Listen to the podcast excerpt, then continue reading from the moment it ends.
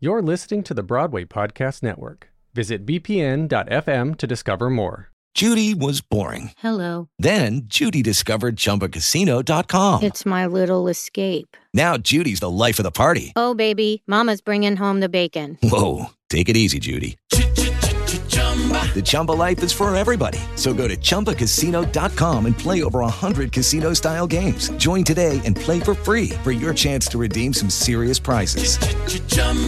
ChumbaCasino.com. No purchase necessary. Void where prohibited by law. 18 plus terms and conditions apply. See website for details.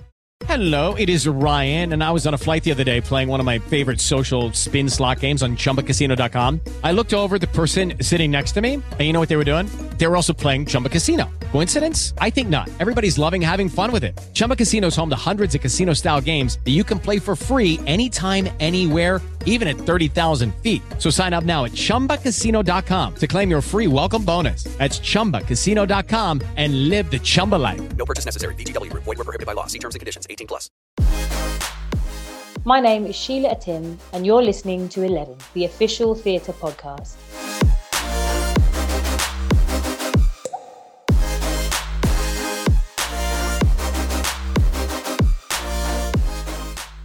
Hello and welcome to Eleven, the official theatre podcast that brings the biggest stars and creatives together in one place to discuss life in the arts. Now she's the Olivier award winning star of stage and the big screen that's proudly leading the charge as the West End begins its reopening. She's joining an all star group of famous faces rotating in rep as the Donmar Warehouse's artistic director, Michael Longhurst, returns to direct his West End and Broadway hit, Constellations. Nick Payne's beautiful and heartbreaking romance includes the likes of Peter Capaldi, Zoe Wanamaker, Omari Douglas, Russell Tovey, Anna Maxwell, and, well, this person among many of its stars. But this is not the only place you'll have seen her on stage, as she has stage credits including Shakespeare's Globe, in the West End, the National Theatre, the Donmar Warehouse, the Old Vic, and throughout the UK. Plus, she's also on Amazon, the big screen, and cast albums, music, recordings. I think you get it. It's a pretty big understatement to say she's one of the finest we have currently leading the charge in the world of performing. And of course, she is probably most known for her unreal and frankly heartbreaking performance in the original production of Girl from the North Country. I'm still not over it, and I don't think I ever will be. Oh, and she's also been made an MBE for services to the world of drama. So, here, direct from backstage in an actual theatre in the actual West End, it's time to discuss the big reopening and return of live theatre, why starring in Constellations was a challenge she simply couldn't turn down, why she's hopeful a new and more inclusive West End is now upon us, working at some of the most beloved venues that I just mentioned, including Shakespeare's Globe, playing opposite Mark Rylance, and the lessons she learnt from their intense stage interactions. Why winning an Olivier and being awarded her MBE isn't everything, but it's pretty special still even today. How she devised and workshopped her now signature number in Girl from the North Country, plus why she's proudly embracing a goddess status that I donned her with during this conversation rather proudly. That's Goddess MBE to you and I. Is a dream guest incoming as superstar Sheila Atim MBE is here now on this, the next episode of 11, the official theatre podcast.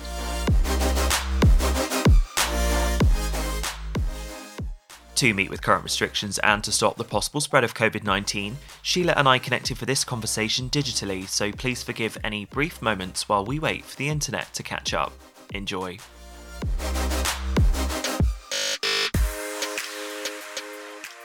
No, I've dreamed about this a moment as she is one of, if not my ultimate dream guest here on 11. So here we go. Please help me welcome to this, the next episode of 11. It's Goddess and Olivier winner, it's Sheila Atim, MBE. The MBE is the important bit. Are you there? How are you? Good. How are you? I like Goddess. That was nice. We could put Goddess in all the way through. It seems very fitting because I am, as I was just saying to you, completely obsessed with you. So you are a goddess to me. So, which I'll tell you more about in a second. But thank you so much for being here. It's such a pleasure to see you after what's been, well, it's been a pretty rough sort of year. So to be able to be talking about theatre coming back just feels like an honor and a privilege. And I can imagine for you, it's an honor and a privilege to be at the center of it and actually being able to see audiences again. You know, theatre yeah. is I, back. I, I know there have been a few theatrical performances spread out through the course of the last year and, and things going up and then having to close and um, you know mainly at the national theatre and places but it's really nice to be a part of the kind of grand reopening as it were the the big wave where most yeah. theatres are finding a way to open at, you know 50% capacity it was really special to be a part of that because the industry i mean the whole world but the industry really went through it over the past 18 months. It's really been going through it. And so it's nice. It feels like a big celebration, you know, of what we do. And yeah, it's just like a reminder that that what we have chosen as careers is really special. And um yeah i'm i'm so i'm so i'm so made up to be a part of it. So performance number one just that moment before you walk on stage did you sort of have to take a beat in a moment and go it's really happening yeah but mainly because the play's really hard.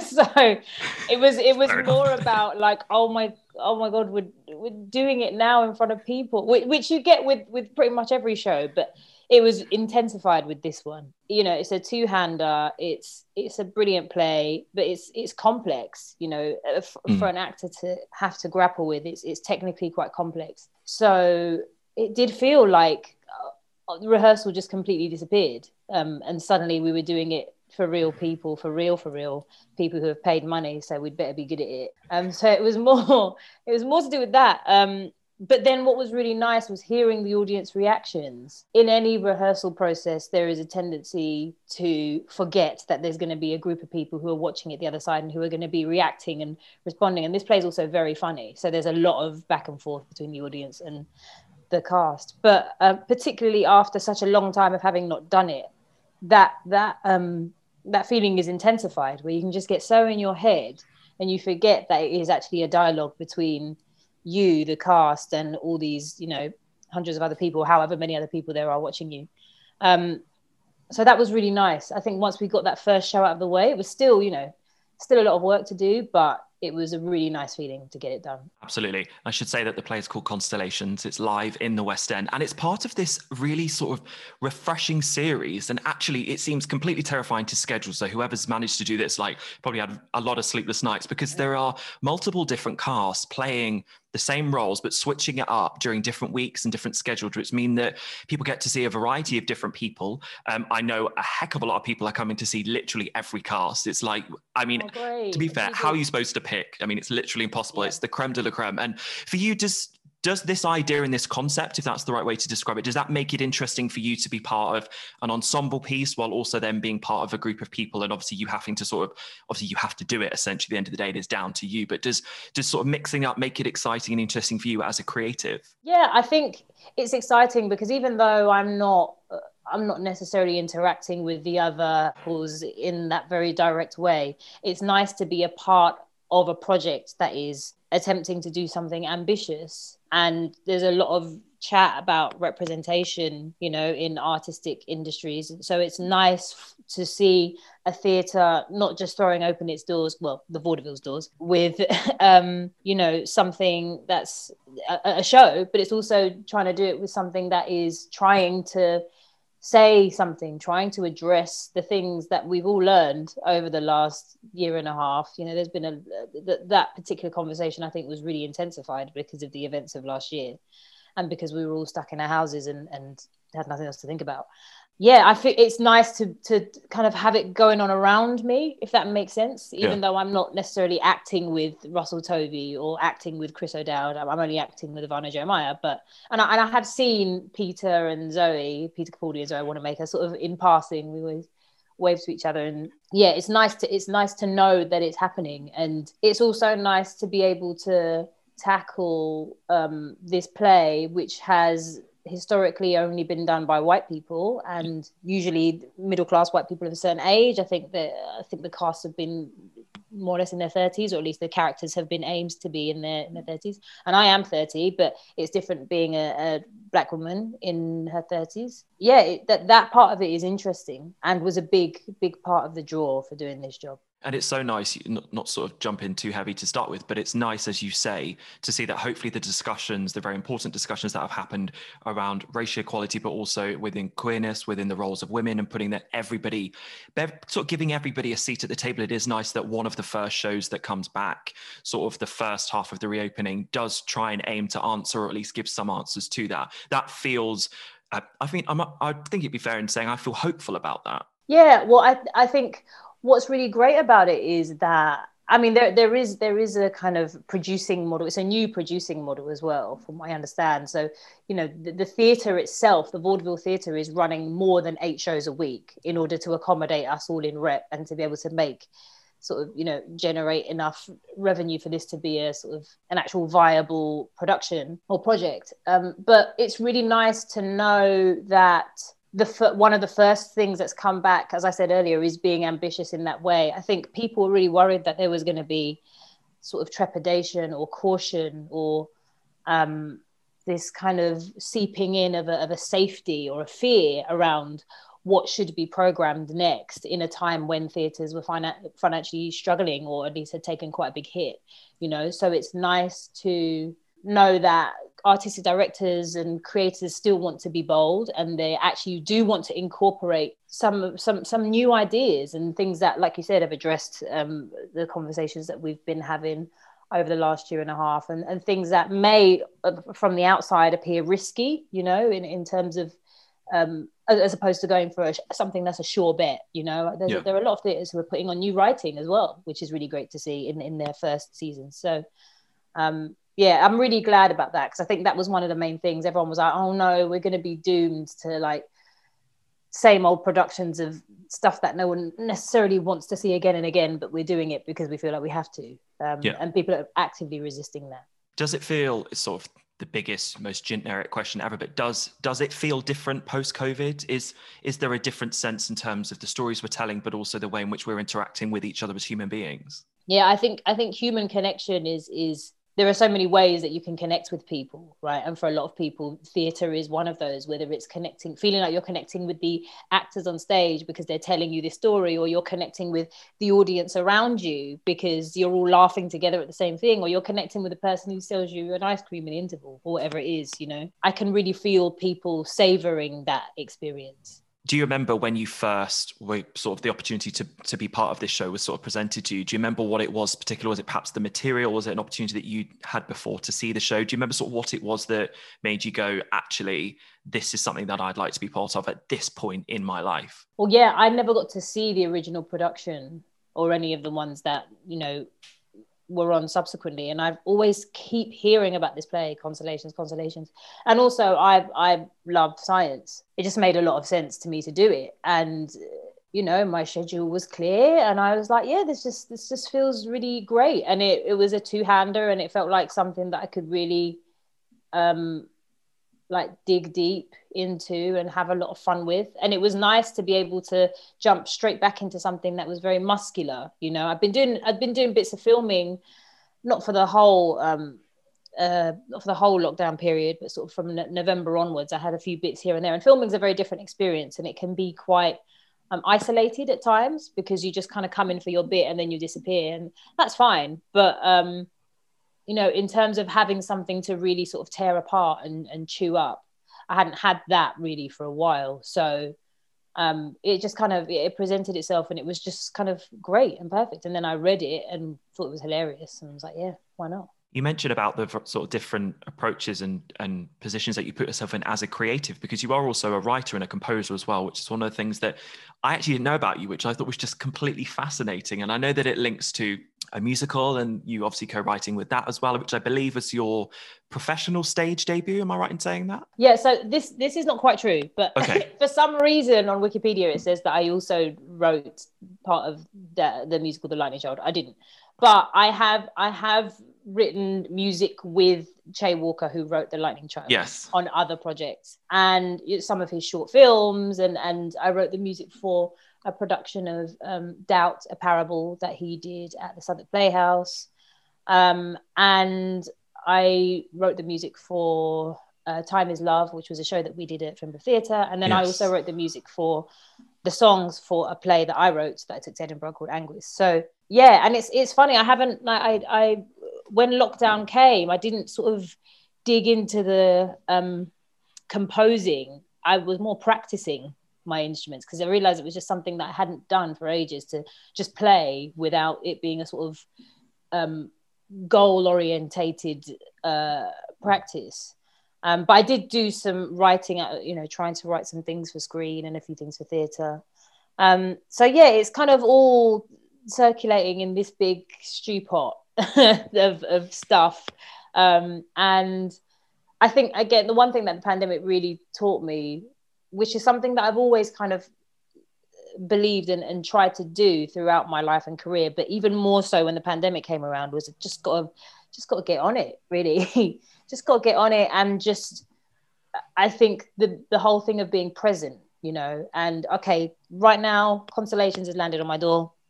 It's great. There's no reason to shy away from it. Let's do it, you know. And then opportunities keep popping up, you know, to to write a poem here or to to write a piece of music there, and and yeah, I'm just trying to keep all of those plates spinning in a way that complement each other. Um, I'm still figuring it out. I don't know if I'm more shocked at the fact that Wikipedia is wrong or that I took that information from a very reputable theatre site who's clearly taken it from Wikipedia. So I think I have cracked this code. That's what I'm saying, man. You got to be careful with this Wikipedia. I remember when I used to use Wikipedia for my homework. You just you got to take it with a pinch of salt. But I, I think that I think yeah, I think there's probably some wires crossed because, as I said, I have worked with Che in a musical capacity yes. many times, and I think there's probably just some wires getting crossed there. Yeah, I mean, it's it's also really nice, you know, working with Che or whenever you find a collaborator that you feel like you can, you know, come back to again and again and again because you just sort of grow together or at least i really feel like i've grown as a composer having having worked with him. Um, and he's somebody who gives people a lot of opportunities as well. So you know he's taken a chance on me and so many other uh, young people and said hey you can write this thing. Why not? So it's sort of also taking that ethos that he's he's helped instill in me and just trying to continue that ambitious streak i guess is is what I'm trying to do next. When you get to perform at locations like the Globe, Shakespeare's Globe Theatre, you know, the iconic signature, probably one of the most recognizable venues, I think it's pretty fair to say, in the world. Do you sort of feel spoilt? Do you sit there going, this is actually really bloody cool? Yeah, it is cool. It is cool. I mean, you know, I try I try really hard not to give certain things too much reverence over others because it's all it's all important, you know, and it's all um and everything's just different everything's just different. But i think that's what i love about it being able to work in different mediums and different buildings with different companies on different projects um, and play some really really different roles as well. I think that's one thing i've been really lucky with so far is that i've just been able to do quite a wide range of stuff work with a wide range of um, creatives at a range of places. Um, and that's the bit that's exciting to me you know. It's not just about working at the Globe. It's about being able to experience working at the Globe and then also being able to experience working at the National, which is down the road, but is, you know, a, a different theatre, completely different in terms of its design and structure and, and, you know, maybe the kinds of shows that it puts on. And then to be able to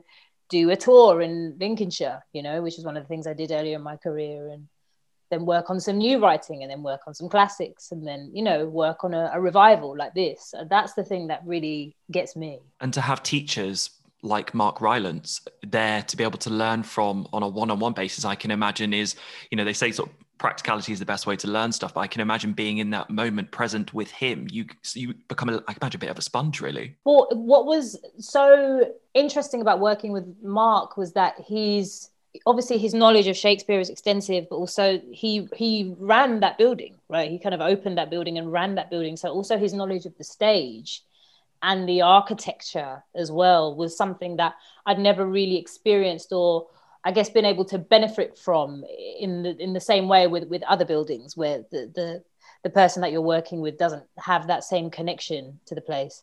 And it was really important actually because the globe is is is a it's a tricky beast that theatre because it's it's so like it, it's it's its own character. It's kind of its own thing. And so you need to find a way to work with it. You're never going to be able to step on top of it and mask it from view. It's always going to be present. You've got these two huge pillars with this kind of marble pattern on them and then you've got this gallery and but it's just like you know and then of course it's a big tourist attraction as well. Yeah um, and you've got the pit and the way people behave as audience when they are standing in a pit as opposed to seated is very different you know there's a lot more interaction so it was all these things um, and i had actually worked at the globe on my first job yeah and it was a very different job and that was you know not with mark but just to have some of those um, little nuggets of, of knowledge dropped in was really useful and so helpful. And yeah, just quite a unique experience.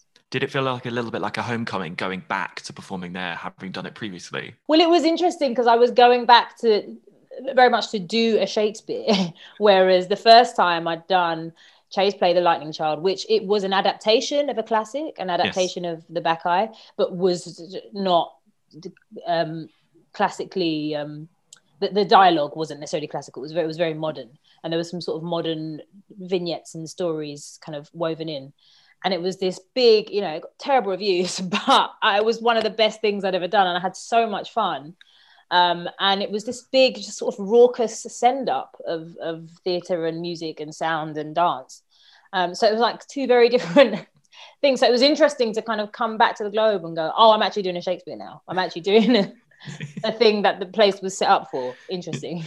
That's nice. That's yeah, nice. Was nice. When I was um, researching to chat with you today, not that I needed too much knowledge, because as I say, I am a massive fan of yours, but I was like, you know what? Let I, I always sort of set myself a challenge of to learn things about somebody that I don't know. Like, what yeah. can I sort of go? Oh, I can learn. This sort of be a teaching point for me. And I was just reading some of the reviews for Othello at the Globe, and I found this one sentence that I was like, I've got to read this to you because it made me laugh so much. And I was like, so this is somebody writing about you. They said she unleashed a fury that blew the greatest actor of his generation off the stage. And I was like, I hope she apologized to Mark Rylance for that. it's, it's all's fair in love and war, man. Like if it if it was in the show, it was in the show. I mean, and Emilia by that point is very angry at Iago. To be fair, he's done some pretty bad things. So I don't know. I mean, I think I think that fury might be justified. You know. um, I mean, from where I was standing, Mark was still on the stage, so I, I yeah. you know, I, he, he he was he was fine. Just just for the record, for for the listeners, um, physically he was okay. Yeah, yeah. I, I remember I remember that. It's that is a fantastic scene. That final that final scene. There's there's really not many things like it where you just get to the the kind of the momentum of it for for Emilia at least the way the the the realization of everything is unfolding and the kind of the, all the complexities of all the feelings that are kind of coalescing in that moment it's it's really nice to play that scene. I did joke at the start about you being MBE, but it is an insane, insane achievement. And I just wondered, and this might make me sound very silly, but does it become normal people saying that part of your name, or do people not really use it in sentences? Is it, I guess, how does it work? Do you know what? The people who use it the most are my friends. Honestly, they like they write me like birthday cards and everything, like with MBE on the end, which I just they're just you know they're, they're the best. Um, yeah, I mean, it's it's it's one of those things. It's like with any other sort of accolade or award or you know something like that, where they they mean they mean everything and nothing at the same time, and that's not to diminish any of these things. Like I really do believe in um, you know awards being a celebration of people and of their work. And i think that's a good thing. I know sometimes they can come under fire by people but i, I don't think there's anything wrong with that. I think it's good to reward and acknowledge um, you know we do that all through our lives from when you're a kid at sports day you know just to celebrate people and and achievements and trying and contributions. Um, you know but at the same time it's it, it's you just have to keep doing what you were doing before. Um, and i think particularly with something like the mbe where it's not um, i mean i think somebody puts you forward for it you know and you don't really know anything about the process but it, it's not it's not like the olivier for example where even though i was really surprised to be nominated and then to win uh, it wasn't so far outside of the realms of my sort of um, awareness that I was like, oh, I will never ever be up for an MBE. Whereas uh, for, for an Olivier, whereas the MBE like literally came out of nowhere, and it's not like oh you're nominated for it. It's like you've got one. Do you want it? it's like oh uh, sure okay why not?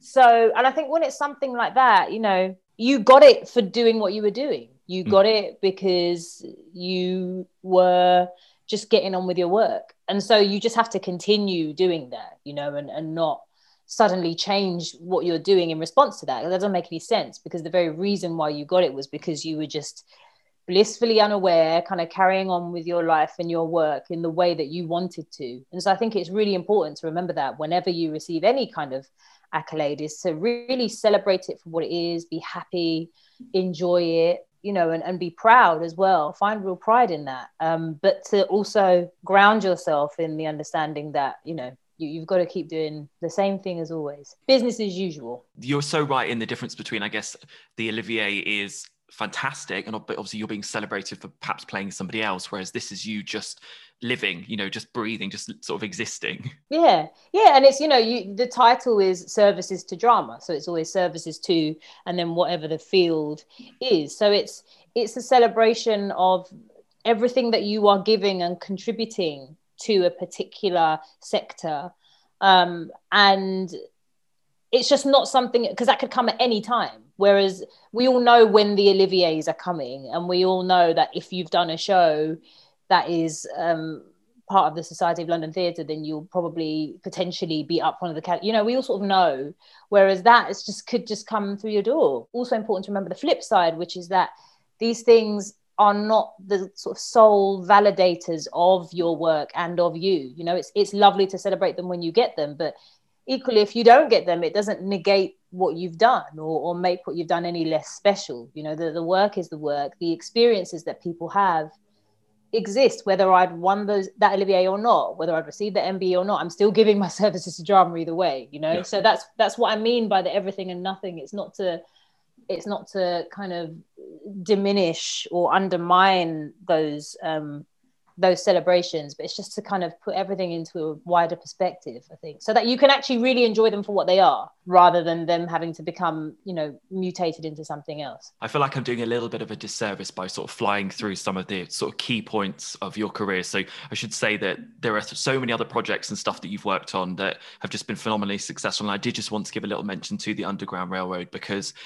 I don't know what I expected. I had the pleasure of interviewing some of your castmates, and it just I think because it's such a thing of beauty in the way that it's been captured and the way that Barry's put it together, that I think you get drawn into this world that you think, well, gosh, it's beautiful. And then, of course, the story comes along and it sort of breaks your heart and tears your heart apart. But it's an extraordinary, extraordinary piece on Amazon. So if anybody is looking for a different dose once they've come and seen you, of course, in Constellations, then I'd certainly say from a personal perspective, and I'm, I'm pretty sure you'll agree, it's certainly one to certainly one to check out. With lucky landslots, you can get lucky just about anywhere. Dearly beloved, we are gathered here today to. Has anyone seen the bride and groom? Sorry, sorry, we're here. We were getting lucky in the limo and we lost track of time. No, Lucky Land Casino, with cash prizes that add up quicker than a guest registry. In that case, I pronounce you lucky. Play for free at LuckyLandSlots.com. Daily bonuses are waiting. No purchase necessary. Void where prohibited by law. 18 plus. Terms and conditions apply. See website for details. Now, there is one topic that I have avoided discussing with you because, and I probably get quite emotional talking about this, but there are two pieces of theatre that changed my life Angels in America at the National Theatre, just for all the reasons that I'm sure you could imagine, but then also girl from the North Country, which I'm sure comes as very little surprise to you because I, I, know that people discuss it with you all the time because you did win an Olivier Award, of course, for it. I had the pleasure of seeing you in the press area afterwards and telling you how much I loved you and thank God you didn't run away. I find it quite difficult when people say to me, like, well, why are you so obsessed with that show? What was it? And I sort of don't really have an answer. And I feel like I should come up with a really good structured answers. But I think it's a gift. And I don't think realistically these projects come along all that often. And I guess without sort of dumbing down a, a really important question, do, do you have words to describe why it's such a special show? Not really. No. I mean, I, I think your your experience, at least what you're describing, is something that a lot of people have felt, even people in the cast. I know that I've, I, there were lots of cast members who said this show changed my life, um, and and even even when I say it changed my life, I, again, I can't really explain why, and not because of the Olivier or, or any of that stuff. But it just, I just never worked on a project like it. I'd never done anything like it, both in terms of the the actual piece itself and the tone of it and the, the structure and the story, but also just the process, the rehearsal process, working with that many talented lovely, generous people who were all so different, genuinely really different, but we just all tessellated perfectly. We just all understood each other and got each other. Um, but we're so different in our sensibilities. I've, I've never really had an experience like that. And I think maybe Underground Railroad was kind of similar. Again, it was filming, so I didn't come into contact with anyone, everyone, but it, it just yeah, it, it is really difficult to describe, and I think sometimes that's okay.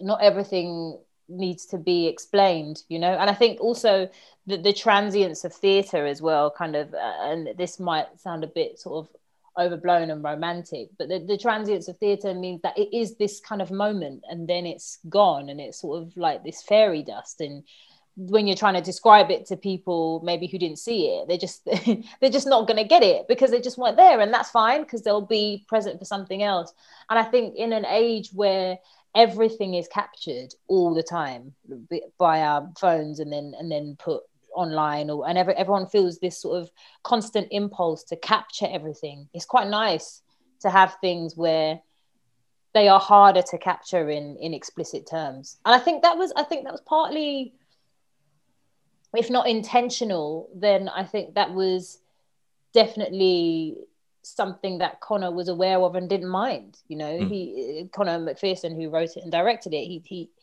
he's all about that kind of fairy dust thing. I mean, he probably wouldn't call it fairy dust, but you know, he's he's he's not trying to explain everything. That's kind of the play was written in the spirit of that, and that's that's you know a style that's woven into a lot of his stories.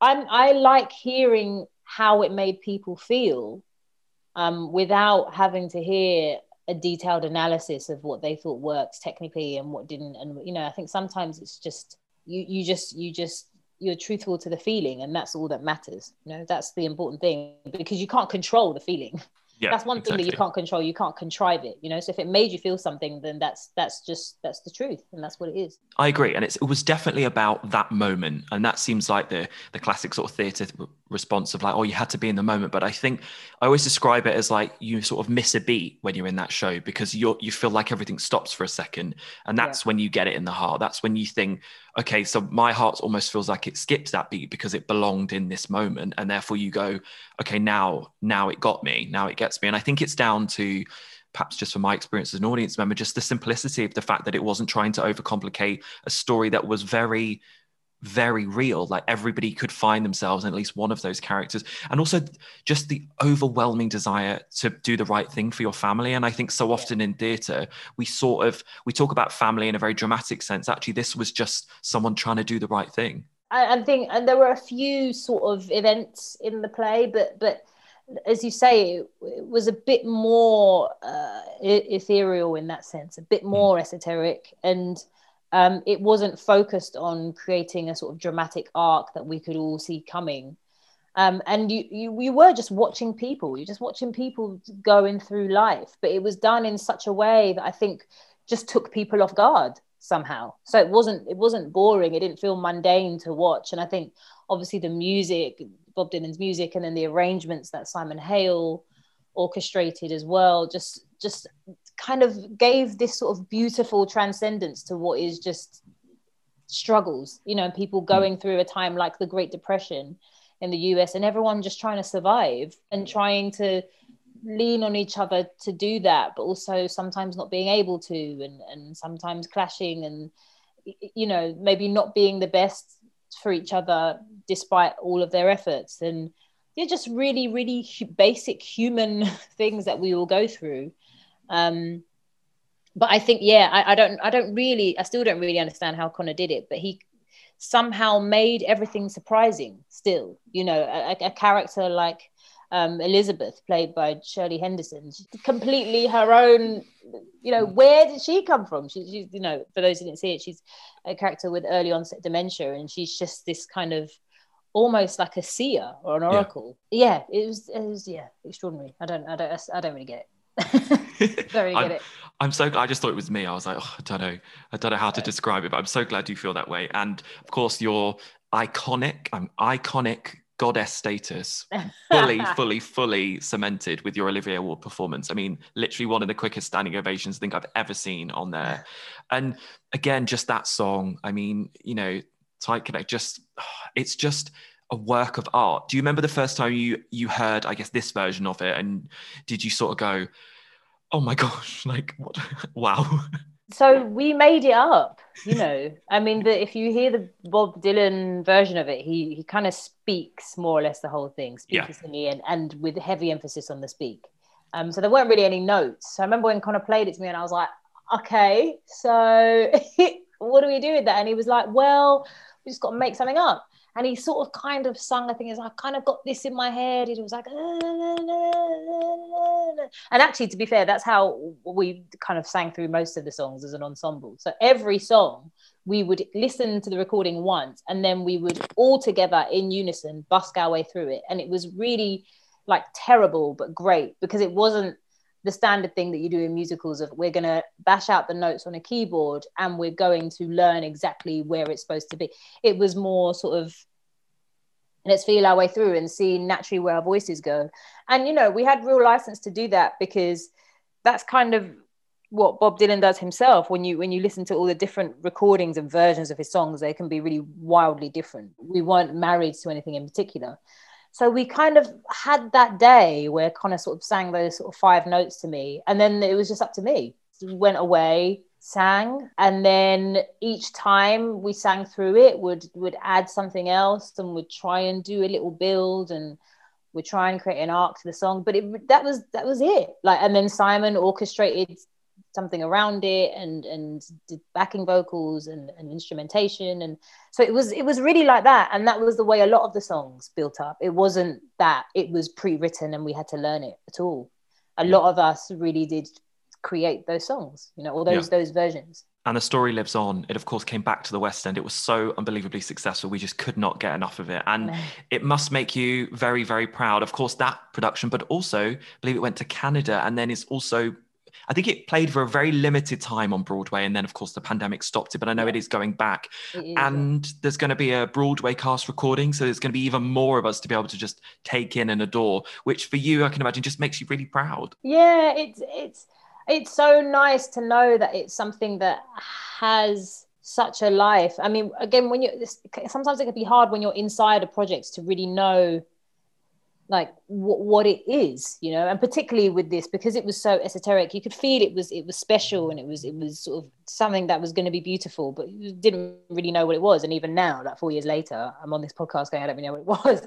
It's nice to know that despite that people still got it and there's still a space and a home for it around the world you know? Not not just here but in canada and in the us and who knows maybe elsewhere it's really nice. And it, it, was such a it's such a big part of my life i feel. Like just everything about it the projects the timing the experience the, the things that came after it as a result of it. Um it's it's such a huge part of my life that it's yeah it's nice to know that other people are sort of building their own experiences on it as well. Well thank you for that moment. And most importantly from me thank you so much for this moment. I mean I, as much as I joke and I can be quite silly at the start, like th- you have been a dream guest of mine for a significant amount of time. So thank you so much for finding time in a very busy schedule to be able to come and talk to me today. And just for your honesty, it, it's such a pleasure. And to get the opportunity to tell you how much I do adore your work and, and some of the specific pieces is a real pleasure. So thank you so, so much. Thank you. Thanks for having me. And I'm going to tell everyone to call me Goddess now. Yes and I'm going to say it's officially sanctioned by this podcast. So, so if you get some emails from people being like, "Oh, what have you done? It's all gone to a head," then I'm sorry. we'll have to fight me first. Don't worry. It's Goddess MBE. It's either all or nothing. Okay, mark my words. It's the full title, or it's nothing, or don't talk to me. Good luck with constellations. Honestly, not that you need it, and I, I'm, I'm actually coming see you next week, so I absolutely cannot wait. But just thank you so much, and best of luck, and I'll see you very soon. Amazing. Thank you. You've been listening to 11, the official theatre podcast. Find out more about 11 at 11podcast.com or via the Broadway Podcast Network.